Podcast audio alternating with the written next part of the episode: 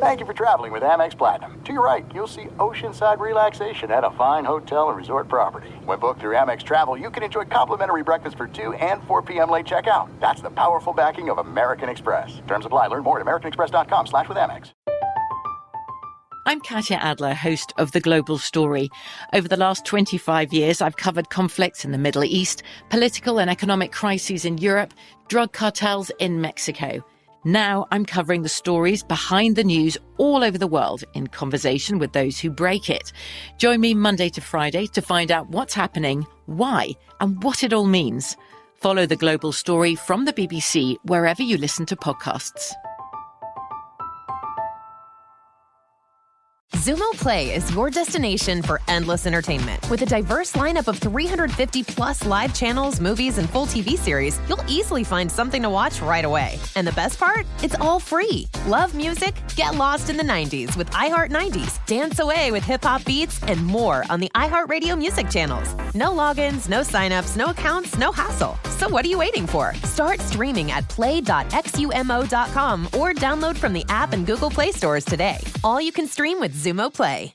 Xfinity has free premium networks for everyone this month, no matter what kind of entertainment you love. Addicted to true crime? Catch killer cases and more spine-tingling shows on A&E Crime Central. Crave adventure? Explore Asian action movies on Hi-YAH. Searching for something extreme? Check out skating, snowboarding, and more on Fuel TV Plus, the global home of action sports. And find crowd-pleasing bops on iHeartRadio's Hit Nation playlist. There's new free shows and movies to love every week. Say free this week in your Xfinity voice remote. Welcome back to another episode of the Vertical Podcast with Chris Mannix. All right, let me tell you, this is one of my favorite episodes to date. Dan Patrick, radio host, NBC Olympics host, long time one of the faces at ESPN during the NBA Finals. He joins the show, and he has stories from Wilt Chamberlain to Michael Jordan you absolutely have to hear. All right, let's go. Yahoo Sports presents the Vertical Podcast with Chris Mannix, powered by digital media. Find your voice. And now, your host, Chris Mannix. Well, I usually begin these podcasts apologizing to my guest after the fact for having to be part of such a terrible podcast, but I'm going to begin this one apologizing to Dan Patrick for being late. Dan, I'm usually, as you kind of know, I'm usually prompt, available, you know, whenever I I need to be, but in making the trek, and we're in Rio, by the way, for listeners out there, in making the trek from my hotel to where we are now at your hotel, I got very lost. And you know a lot about me, but one thing you don't know is that I don't do lost very well. When I get out of a cab or a train and I'm lost, panic sets in. And that panic is multiplied tenfold when you're in a country like Brazil that has been going through what it's been going through. So, Dan Patrick, I appreciate you waiting it out for me. Yeah, but you're a guy, so you probably don't ask for directions either. You're going to try to figure it out on your own. Well, no, that's not true. I am very, I'll be careful what I say here, but I, am very the opposite of that. So I asked for directions three or four times. Oh, okay. And then when I got the directions, I didn't believe them because I got on a bus and I didn't think it was the right bus, so I jumped off.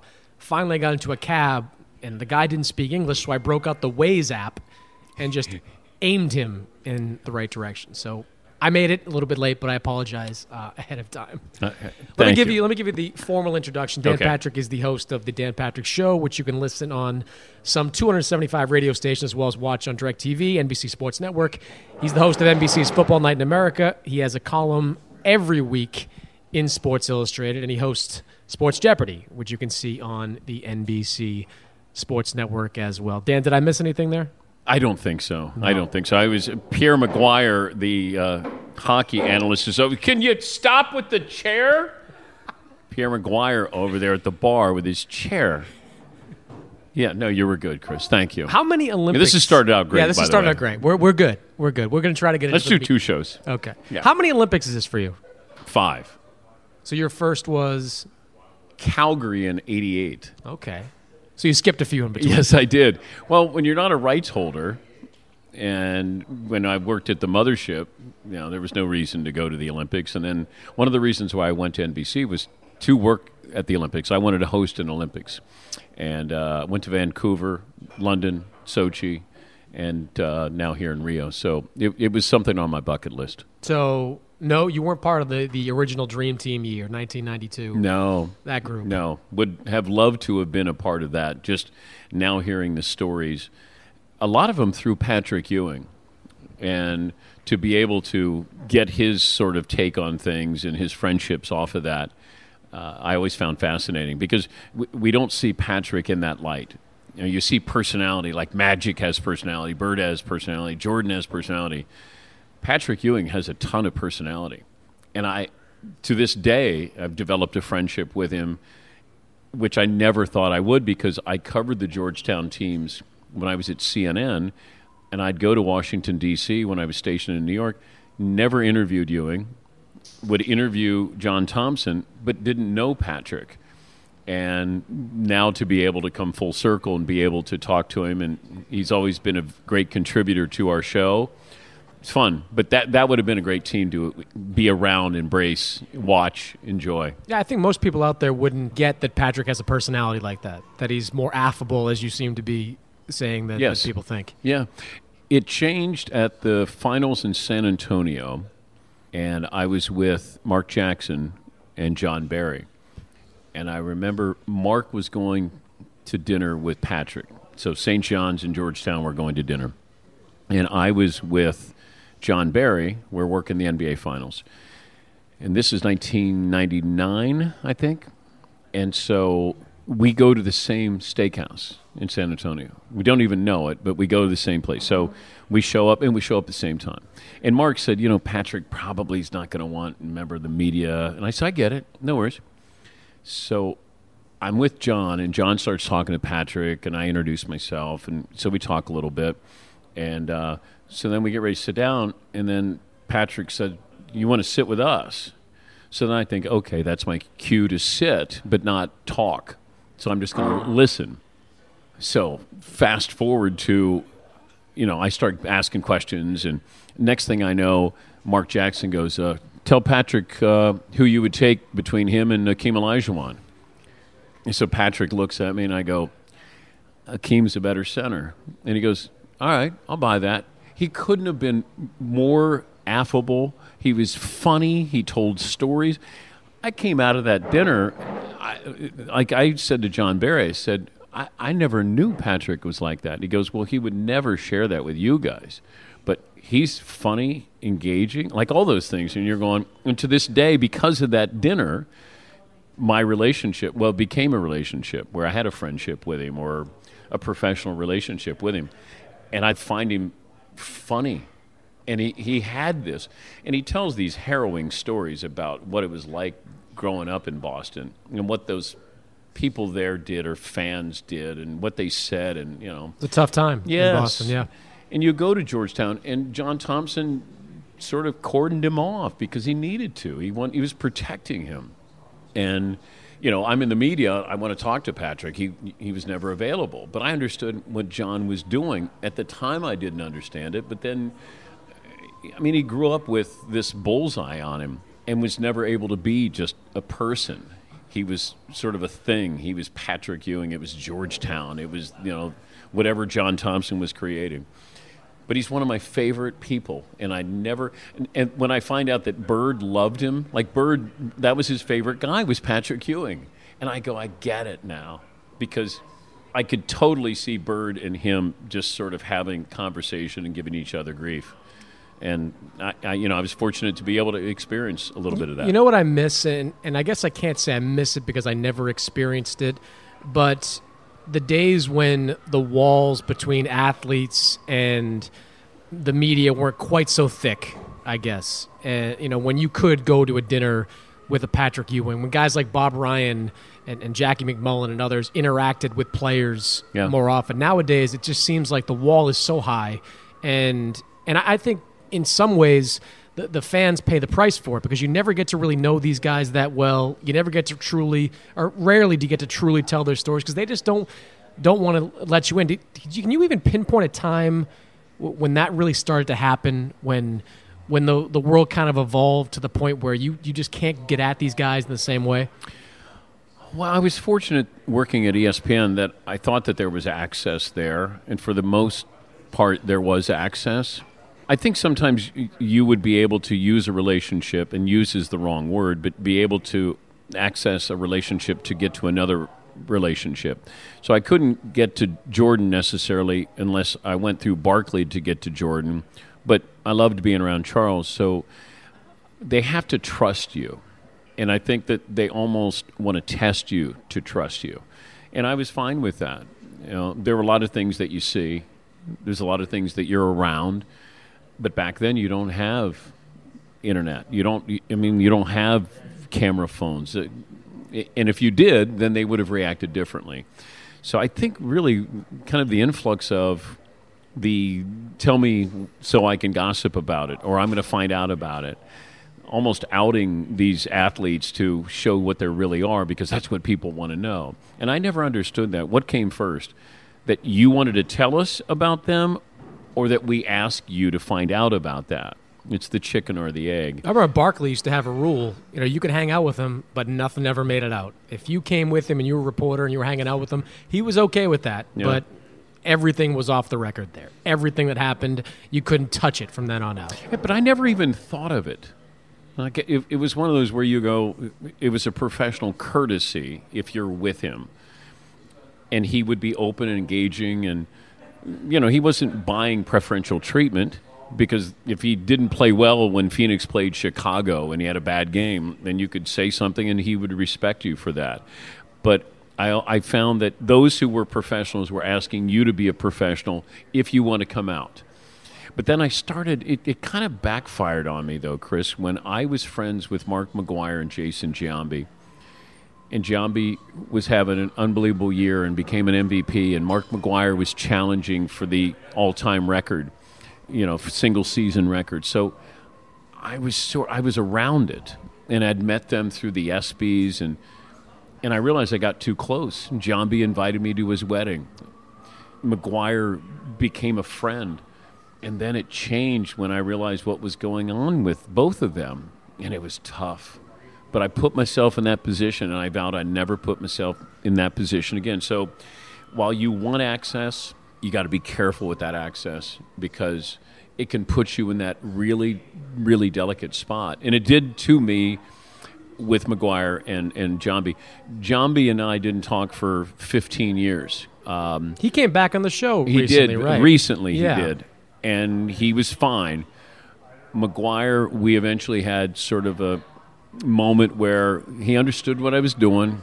I still like him, respect him, but I got too close, and and I realized that that that's. It's nice to say, "Hey, yeah, we're friends," or "Let me call this guy," or, or I can text him. That's not my. I'm not doing my job if I'm doing that. I liked the the Giambi interview you had because it seemed like you were having sort of a a therapeutic session No, with him on real. the air. It that was would real. Be, if Like- I called him privately, that's what it would have been. But then, given what I'm trying to do on the show, I want you to eavesdrop. I want you to feel like you're eavesdropping. But that was real eavesdropping. Like that was where I said, "Are we cool? Are you okay?" Yeah, yeah, yeah, yeah. I hadn't talked to him for 15 years. That's when you go.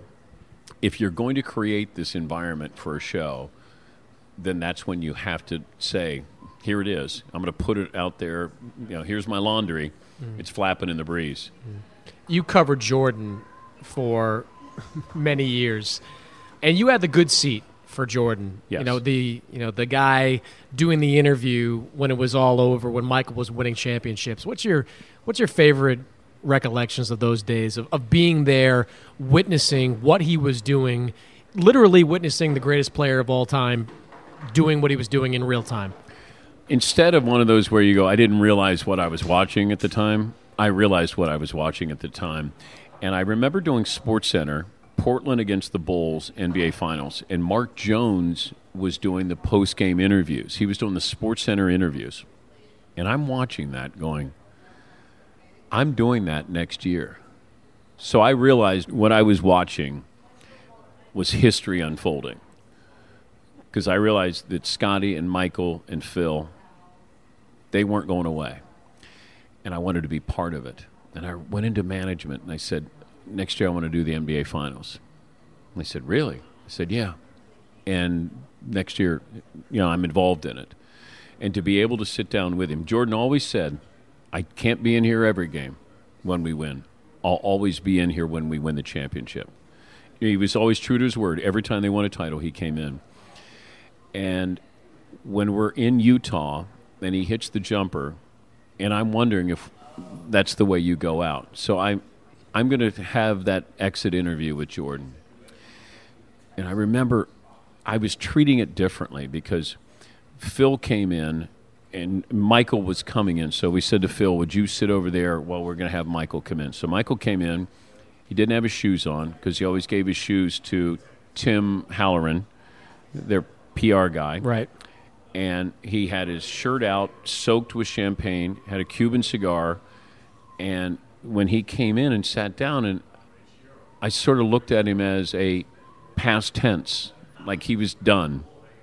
And so at the very end of the interview, it was one of those throwaway lines when I went, Shame you're retiring, man, like a piece of you. And he turned and he gave me this look like I I mean, I understand the look now with what his teammates got, but he goes, What would you do?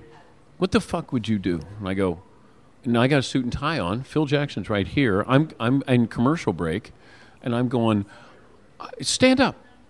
So I stand up. He goes, Hey, how would you fucking guard me? And I go, um, and I put my forearm in the middle of his back, and then he said, Do you know how many fucking teams are trying to guard me like that? And I go, What am I doing? Holy shit. And then he left.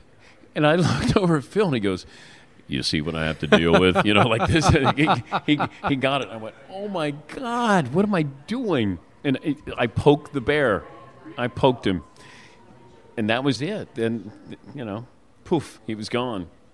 Next thing we know, Has he- the, I mean, all the athletes that you've interviewed in your career, and, and you can expand even beyond the NBA. I mean, has there ever been one that's been really intimidating? Like that moment you just described, I would have pissed my pants. Like if he s- stands up like that, because I have my own old Michael Jordan story that I've told maybe even on your show before, which is when I was a ball boy Yes. with the Celtics when he's this is like probably late 90s i'm wearing a duke t-shirt because everyone in the late 90s who was a 6'1 white guy wanted to be bobby hurley. So he sees me walking by he says duke sucks. And i go you know what? You suck. And he says he says get over here. And we start playing one-on-one for uh, a few minutes and, and he just destroyed me over the course of and i was probably too young to be all that impacted by it but as a professional if Jordan did something like that, I would have just been lost. Like I would have been like stammering. I don't know. I don't know how you you can. Yeah, but I didn't. It happened right in the moment, so you just sort of react to it, and then I realized that it was gone because I had to then interview Phil Jackson right after that. You've just witnessed a guy winning the title, hitting the game-winning shot. That's the way you ride off in the sunset. But to have it where you had that stark contrast of, wait, he wants a piece of me. But as far as uh, intimidating interviews, I never viewed Jordan as intimidating because he wanted to play. Like he wanted you to have fun and like like test him a little bit or put him in a little bit of an awkward situation. He was a competitor, and I and I find with most athletes they want to compete. So the interview is competitive, is the way I look at it. You have something, I want it. I don't know exactly what it is, but I'm going to get it. And to approach them, and then they're competitive as well. So they want to make you work a little bit and I like that. There's a serve and volley to it, but I like the competitive nature of, you know, you can go down the list of whoever it is. What can I get out of you that nobody got out of you? And that's the goal every time. Because if I interview you and I don't get something, then I didn't do my job. And I'm a competitive person, but for the most part, whether you know Bird or Magic or Phil or I mean, go down the list, Michael Phelps, it doesn't matter they're still competitors, and that's the way you have to approach them. the mid '90s Jordan retirement, the first retirement. What did you make of it? Were you a conspiracy theorist that, that David Stern said, you know, you're gambling, Michael, that's an issue? Or do you think he just, something burned out in him and he wanted to try something different? I don't think it's one of those where you go, boy, I've mastered this. Now let me try baseball. I think that it felt like he was put in a timeout. David Stern put him in a timeout. That's always been my feeling. And you go back to what was going on at the time. So you have to connect the dots a little bit here. And no one will ever, ever tell you. One day somebody will tell you, like if Michael went to play baseball as a tribute to his dad, or, I mean, and maybe if it, it's as simple as that, he's just so competitive to be the greatest player of all time that I don't think he would pause, hit the pause button, and go, I'm going to put being the greatest of all time on hold. Especially after three championships. I'm going to go play baseball. And I went to the Summer League, and Terry Francona was his manager. And I went with Barkley, and we went to Scottsdale. And I remember watching him, and I said to Terry, who I've known a long time, I said, he's trying to swing too pretty. Like he wanted to look good swinging. You know, sometimes A Rod's guilty of this, but he he just didn't like Jordan. It's a guy who's going to attack. He didn't attack his swing, and I said to Terry, I said that looks like it's an issue. He goes, no, no, no. He's a great athlete, you know. And then I'm with Barkley, so I had asked Barkley for Sports Center, would you interview Michael? You and Michael in the dugout. So it's not me. So we get there. Mike says he'll do it. We get there and we're watching. All of a sudden, Jordan goes, not going to do it. Gave no reason because Barkley was doing the interview. Right. But I watched him and I thought, you know, as graceful as he was, he was not the same guy. He wasn't a killer. Like, he didn't attack. Like, there's certain guys, when you watch them swing the bat, it's violent. He didn't. And I wondered about that. Everything else, I thought, you know what? He can cover ground, he can run. Uh, he had fundamentals. But I always thought, and even his golf swing, if you watch his golf swing, he's very, he doesn't attack. He wants to look good with his swing. And that's what I, I wondered about with his swing. And it turned out, you know, to be correct that, I mean, he, he wasn't a great hitter, wasn't a good hitter. I'm still amazed that he put himself in that situation. Yeah. Even if you're suspended, now you got to have a reason why, you know, because I'd gotten a, a, heads up from Sonny Vaccaro, who was instrumental in my coming to Sure. Nike, and he said, um, "You won't believe this, but Michael is taking batting practice uh, in a cage with the White Sox." So I don't even know what that means. So he was doing it sort of a clandestine way, and I'm going. Oh, that's cute. Like it's one of those where, hey, uh, Phil Mickelson's throwing out the first pitch at the Toledo Mud Hens. And then I go, wait, Jordan is taking BP. And then Sonny said, he's serious about this. I'm going, how could he be serious about this? And then we found out he was very serious. It's still amazing to me that, regardless of what his batting average was, that a guy at his age can play as he was competitive. For, he wasn't a great minor league player, but he was competitive enough to just be able to to seamlessly transition into something else like that Yes. and be able to Yes. to do it. It, was But I thought Sports Remarkable. Illustrated was unfair to him, Yeah. you know, with he what they stopped said. talking to us forever. I say Yes. us, but them now at this point for me. But, But but I understand it because he, whether you buy into why he did it, he still tried it. So, you know, he, he could be embarrassed. Baseball's a hard sport. So even if you're batting, you know, 264, you can still be embarrassed and humbled. And I'm, I remember doing those highlights every single night when, you know, we'd have the Birmingham Barons. And I didn't want to you know, bash him because I, I understood. I played baseball. I, under, I get it. Like, it's tough. But we all expected, oh, it's the oh, greatest athlete in the world. Yeah, can't hit a curveball. And then I got it. Like, you got to be fair to him. But whether that was his true motive to, for doing it, I don't know if we'll ever know. so uh, Dayton, Ohio, Cincinnati Royals Yes. back in the day. Yes. Die Hard. Got to see Oscar his last year before he went to the Bucks. How great was Oscar Robertson? And, and I'm legitimately asking because I've seen the highlights and, and you hear the stat, oh, triple double, all that. But to me, he still comes across sometimes, and this is more recently, this curmudgeonly guy that is angry at the Golden State Warriors. That That's the that's just kind of what he's come across at lately. At the time, I'm young. I don't even know if I'm a teenager yet. But I remember seeing video of Oscar at Cincinnati, the Cincinnati Bearcats, being so athletic. In the pros, he was a six-five guy who would back you down and have this shot. Like I never looked at it and go, "Oh my god!" Like I never had an "Oh my god" moment with Oscar, even though he's one of the great players of all time. I'm surprised he's ranked as high as he is because he's only got one title. If he doesn't average a triple double, Nobody's talking. he's about not he's not in that conversation. right. But he was so smooth with things. Now, if you said, you know, Jerry West or uh, Clyde Frazier, like Clyde Frazier to me was far more dynamic to watch. So when I saw every team come in, when when Oscar was traded for Charlie Paulk and Flynn Robinson, it was one of those where you wake up in the morning and you go, "Wait, we traded Oscar. Who did we get? We got Charlie Paulk, who was a Marine, and we got Flynn Robinson. The Electric Eye was his nickname." And I went, "Wait, are these guys good?" And I realized that they weren't good.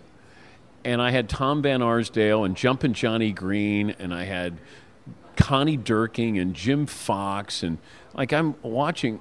But what was great about the Cincinnati Royals is every team had to come in. So I got Jerry West in the Lakers with Wilt. I got Pete Maravich. I got the Bullets with Earl Monroe. So I got everybody. I got the Knicks. I mean, I it was awesome. Like the, the Royals were terrible. And I got Nate Archibald. Nate Archibald was far more fascinating to watch than Oscar Robertson. Why? Oh my God, was he dynamic? He was electric. Oh, he was, yeah. He was. You think Ginobili goes left every time? Nate went left every time. He led the league in scoring and assists Yep. in the same year for a last place team. Go figure. And he was so much fun. I remember at the when games would end, we'd we'd get there three hours in advance. They'd have these stickers that they would put on the floor, so the logo of the team they were playing and then you go up to the guy who ran the building and you say, you know, can I get one? There were two of them. So I had a Laker logo that was huge. I mean, it was six feet by six feet. And I, I lived in a the size of a prison cell with my my other brother Dave at home, who was six six. So you can imagine we had no wall space. But I got the bullets when they had the little fingertips on the L's for the bullets, and there there was a jump ball. I got the Hawks. That was this green circle, and I got the Lakers as well. And I we would get there so early, we'd sneak in, and then we rebound for whoever was there. Mike Riordan was there. I was rebounding for Mike Riordan. And it was, and then he would say, "Take a couple of shots." I'm going, "All right, this is cool." Uh, Howard Porter, when Howard Porter left Villanova and he went to the Bulls, and you're able to see all of these guys. And Nate Archibald, after the game, came out, and I go, "Damn, I'm I'm taller than he is." Like it, you know, when you're watching, you're going, "Wait, is that how tall is that guy?" And then he always like at six one. Nate was probably five ten, which made it more impressive. But when Maravich came to town, and I was a huge Maravich fan, Maravich and I got there, and we were at, watched the layup line, and I'm right underneath the basket, and I'm watching Maravich the whole time, and they had a guy named Herbie White, six one white guy out of Georgia, who could jump out of the gym. He's dunking, putting on a display. Crowd's going crazy. Maravich, who never dunked in a game, I mean, you can't find video, I don't think, of him ever dunking. He all of a sudden realizes Herbie White's getting all the attention. Pete's throwing it off the glass on one side, catching it, dunking on the other, like putting on a dunking display. I'm going, you know, because Maravich was a, you know, just a shooter. In that game, he and Nate went up and down. One had like 40 and one had 38. It was so much fun. We wait till the end of the game because I got to get Maravich's autograph. So we're waiting outside. Walt Bellamy has this Cadillac Eldorado coming to pick him up. Maravich comes out. And there's probably 75 people, maybe a little more, and they're screaming when Maravich came out. So my friend Zeke Campbell inexplicably grabs Maravich's hair. And Pete had that great, you know, head of hair. And so Zeke's got Maravich's hair in his hand. I got Maravich to sign Pistol on my program. Couldn't even make it out. Like later, I realized he'd signed Pistol. He jumps in this white Cadillac Eldorado, and then they leave. And then we sort of like hit the reset button, and we're like, what just happened? Zeke goes, I got his hair in my hand. And I go, I, I think he signed something. And it was one of those moments where you're like 12 years old or 13, and you're going, I'll never ever forget that. But that was the first time I got to see, you know, greatness in person and realize just like, and then I was drawn to it. And then they, they of course left and went Yeah, to Kansas City. they, they they abandoned me and went to Kansas City, Kansas City Omaha Kings. Bill Robinzine. Unreal. What, what do you make then of the having seen the best of that era and, and seen what they could do when they came to town? Of all these, it's a constant debate in today's basketball circles about what this team would do then and what that team would do then. Let me just my my opinion on all on all sports is that the teams of this generation would consistently clobber the teams of previous generations, if for no other reason than athleticism has improved, Yeah. just evolution. Yes. Evolution. Bob Cousy was one of the great Celtics of all time. He dribbled with one hand. He- Yeah. He, just wouldn't survive in, in today's game. I just. But how would they how would they adapt to today's game if given the opportunity? So if you said to Walt Frazier, Jerry, like Jerry West was spectacular. Maravich today, if you can't put your hand on somebody, and Maravich had great handle, he had range. So uh, you look at Steph Curry, Maravich six five. How would he do today? How would Jordan do today? yeah. You can't put your hand on him. Oh, I think they'd adapt, no question, and, Yes. and they'd be fine. It's so just, that's where you have to be fair. It's, it's just more about like if you put the 15 Warriors against the 56 Celtics in like a simulation, Oh, yeah. it should be 112 to 4. Like it just should be, and that's with all deference to Bill Russell and, and the great Celtics that I've respected for years. It's just not comparable, I don't think. No, and I try not to get into generational, but I think if you do look at the Bulls against the Warriors, That's interesting. the Bulls will beat Because, well, I think at the 90s, you started to have athleticism. I don't know, I wouldn't say it's plateaued since the mid 1990s, but those mid 90s Bulls teams and even the Pistons, maybe to a certain degree, the athleticism's comparable. Yeah, but if I did Showtime, and I did the Celtics, and I did the Bulls, like those three teams are better than Golden State. Golden State's not. There's no way they could handle the Celtics inside.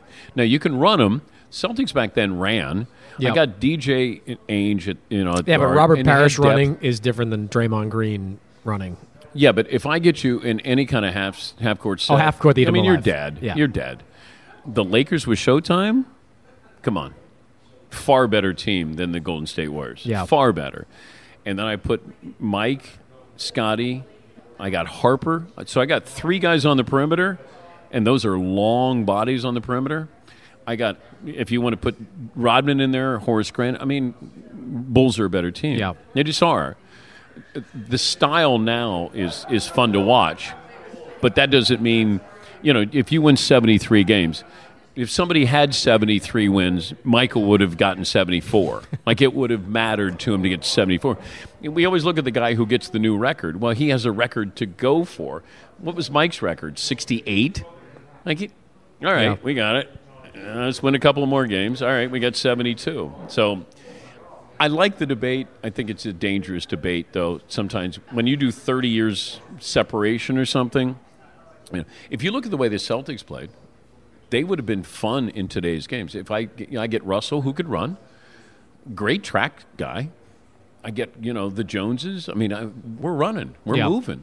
You know that that would be a fun little team in there. Yeah. Have Havlicek in there. We're going. Wilt Chamberlain this era?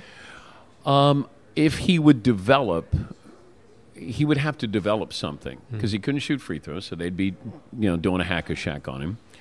He never developed anything more than a power move, and I don't know if he'd get the opportunity to just be that powerful force. You know, he wouldn't be as big as Shaq, but he was, you know, seven foot two seventy five, hmm. which was huge back then. The competition he's going with, nobody could stop him one on one inside. So he's probably the greatest athlete who played the position. But I don't know. Like Kareem, to me, is Akeem Olajuwon and Kareem are two of my favorites. Because Kareem gave us the signature shot. Nobody's ever been able to approach that. Nobody's ever been able to recreate it. And he did it with such finesse.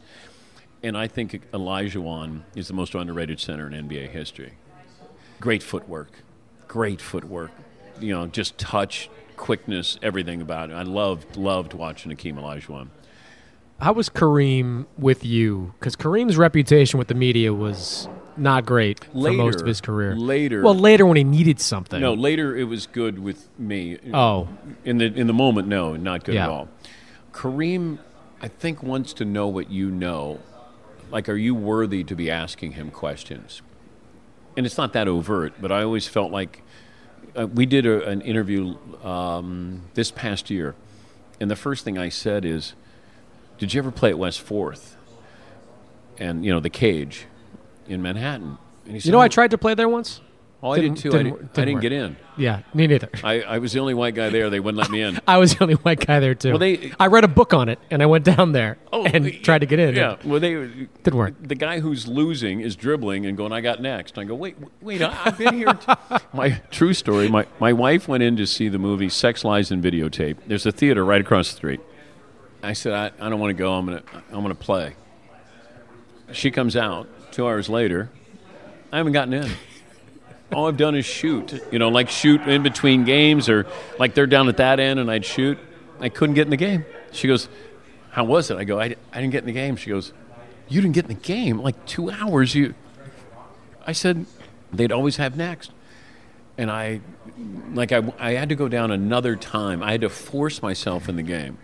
And the only way you could do that is if they saw you do something where they thought you were okay, like you could help so I got to, I was able to play at the cage, but I, I said to um, Kareem, I said, you know, you play at the cage?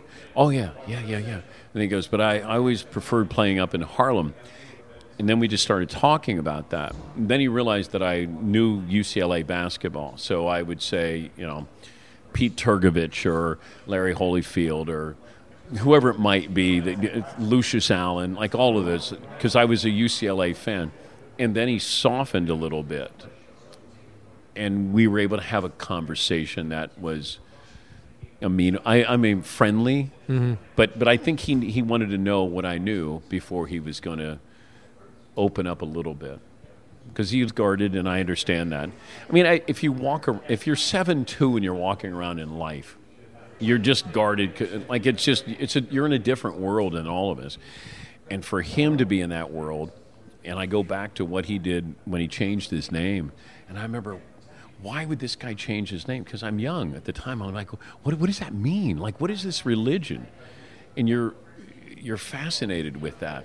And then somebody dies at his house and and then he, he's gone from Milwaukee to LA and like it just was sort of, you, couldn't process it because there were no it's not like there were columns or articles or websites where they go let me explain this to you.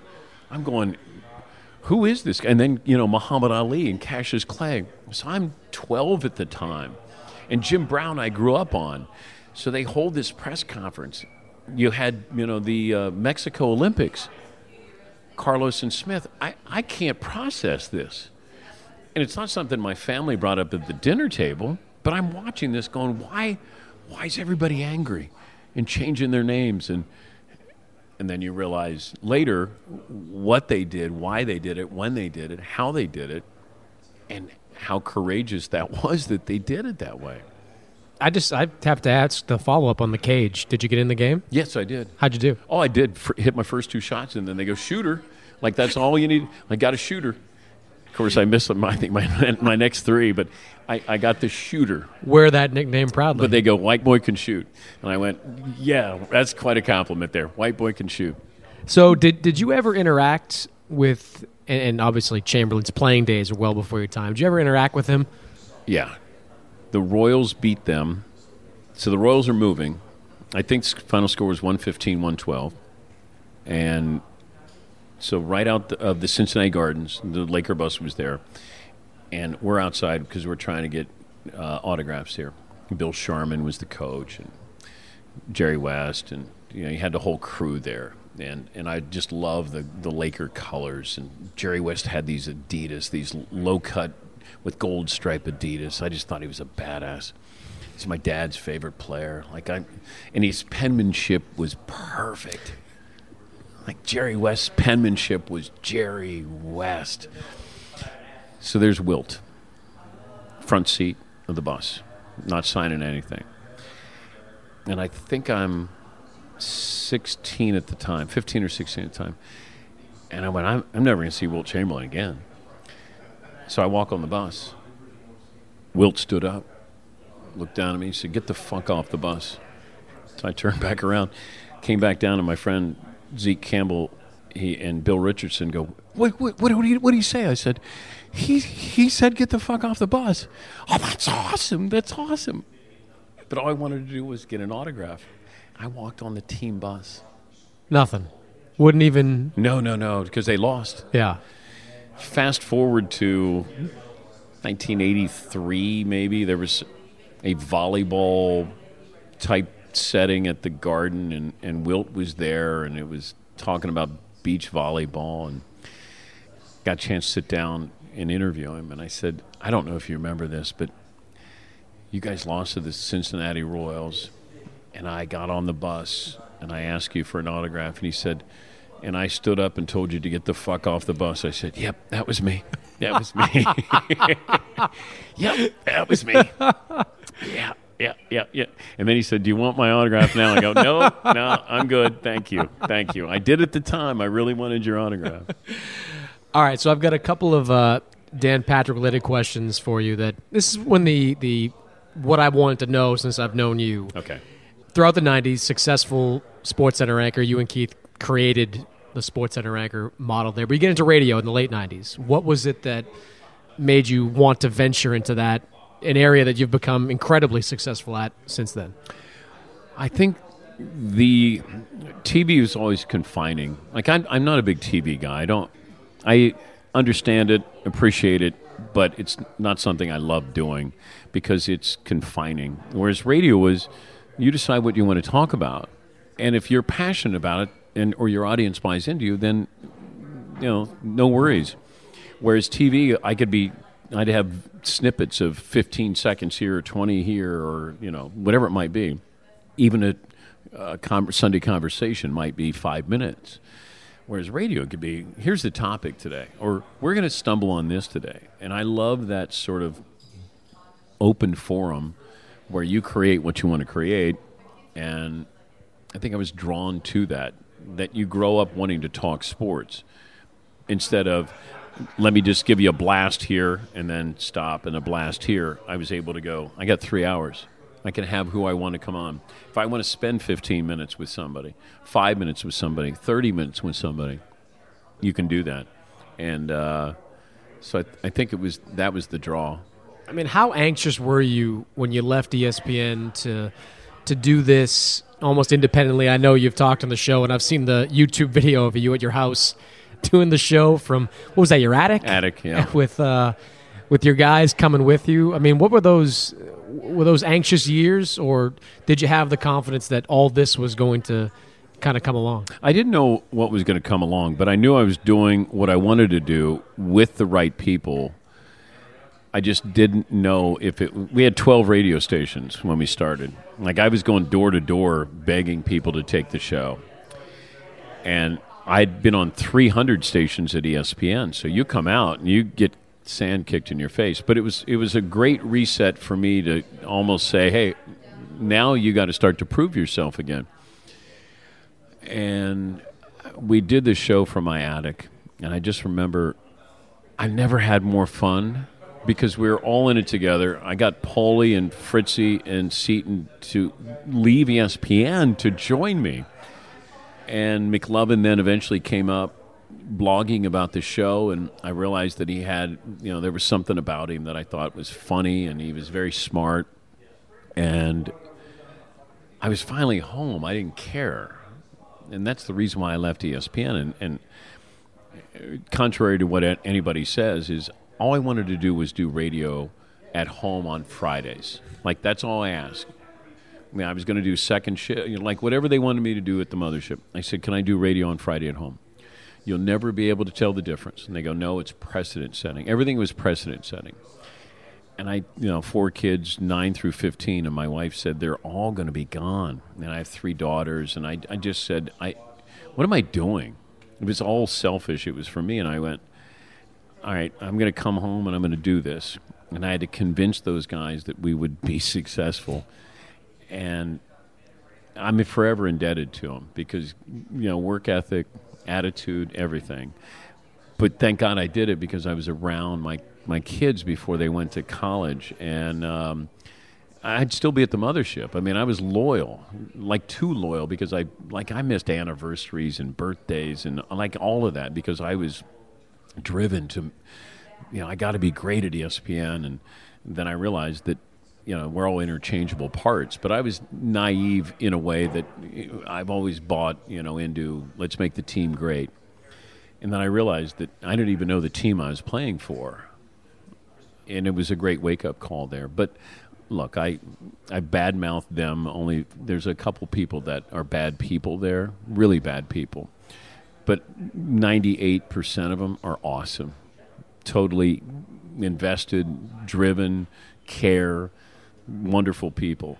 So thankfully, I had a, a boss who made it a little easier to leave because you know he gave you a take it or leave it, and he was really important, and we can move on without you.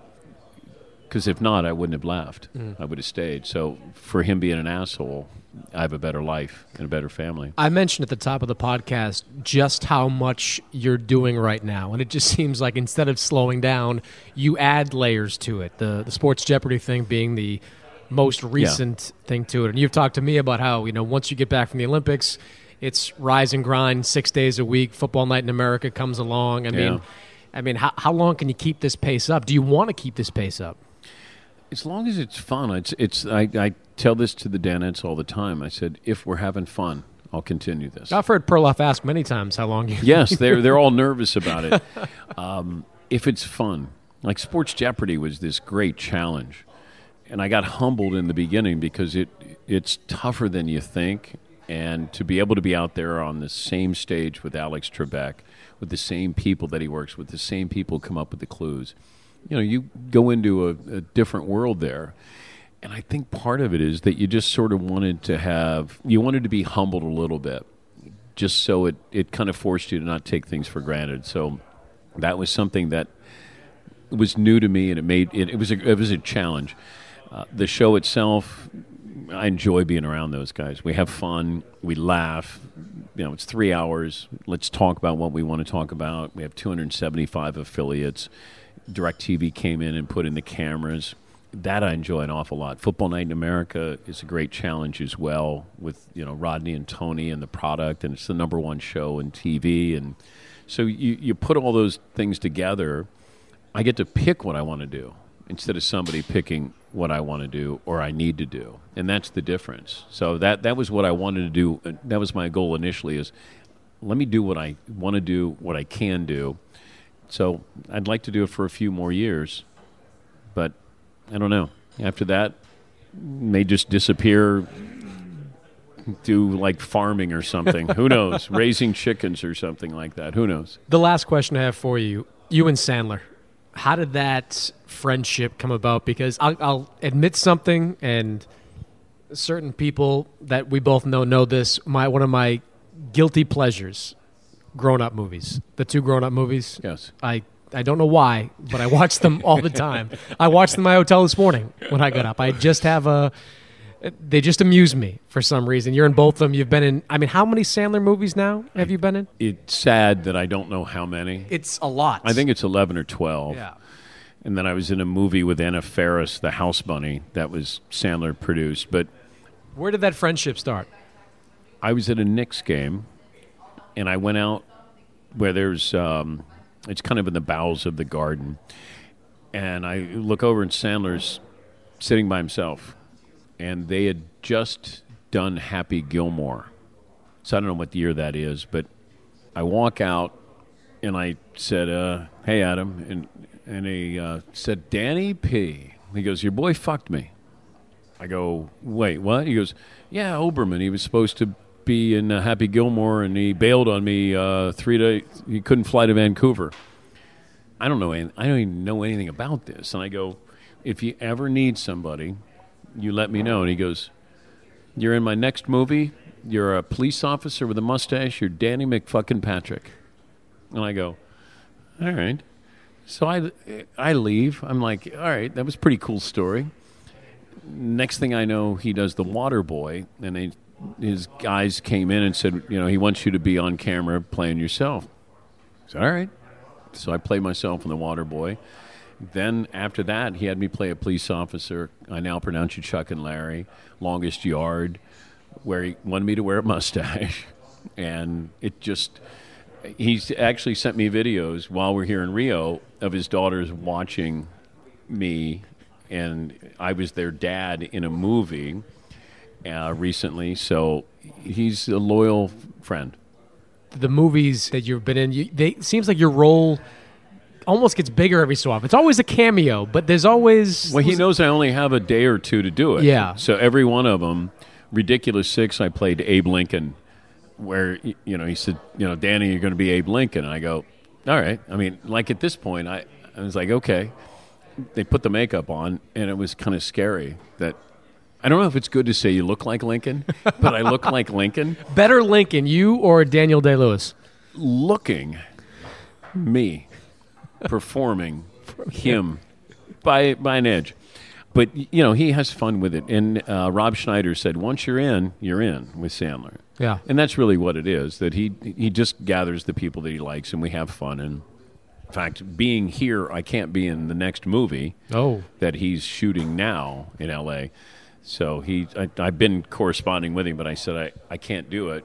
Just time wise, I can't, I'm not able to do it because he wanted me to be a referee of mud wrestling in the next movie. So I, I said, as much as I would love to do that, Sandman, I, I'm not able to do it. But he's been a friend, and I, I appreciate that. So, you know, lucky, very lucky. Well, Dan, I appreciate it. You know, I've been part of your show for many years now, doing some stuff periodically, but I appreciate you taking a few minutes to come on this and uh, doing the podcast here. Wait, we've been doing a podcast? Yes, it's oh, it's, it's not live. We were just talking. It's oh yeah, well, we could just be talking. Oh, you know, the microphone no. and Hey, everything. My pleasure. Always great to talk basketball with you, Chris. That's it. My thanks to Dan Patrick for joining the show. As always, you can download this podcast and other archive podcasts anywhere you can download podcasts. You can now hear the Vertical Podcast Network every weekday at 3 p.m. Eastern on Sirius XM satellite radio on Sirius Channel 214 and XM Channel 203, and of course on the Sirius XM app, Channel 967. Catch the Vertical Podcast with JJ Redick every Monday, my podcast every Tuesday, and the Vertical Podcast with Woj every Wednesday on Sirius XM, or as always, on demand here on the podcast. We'll see you next week.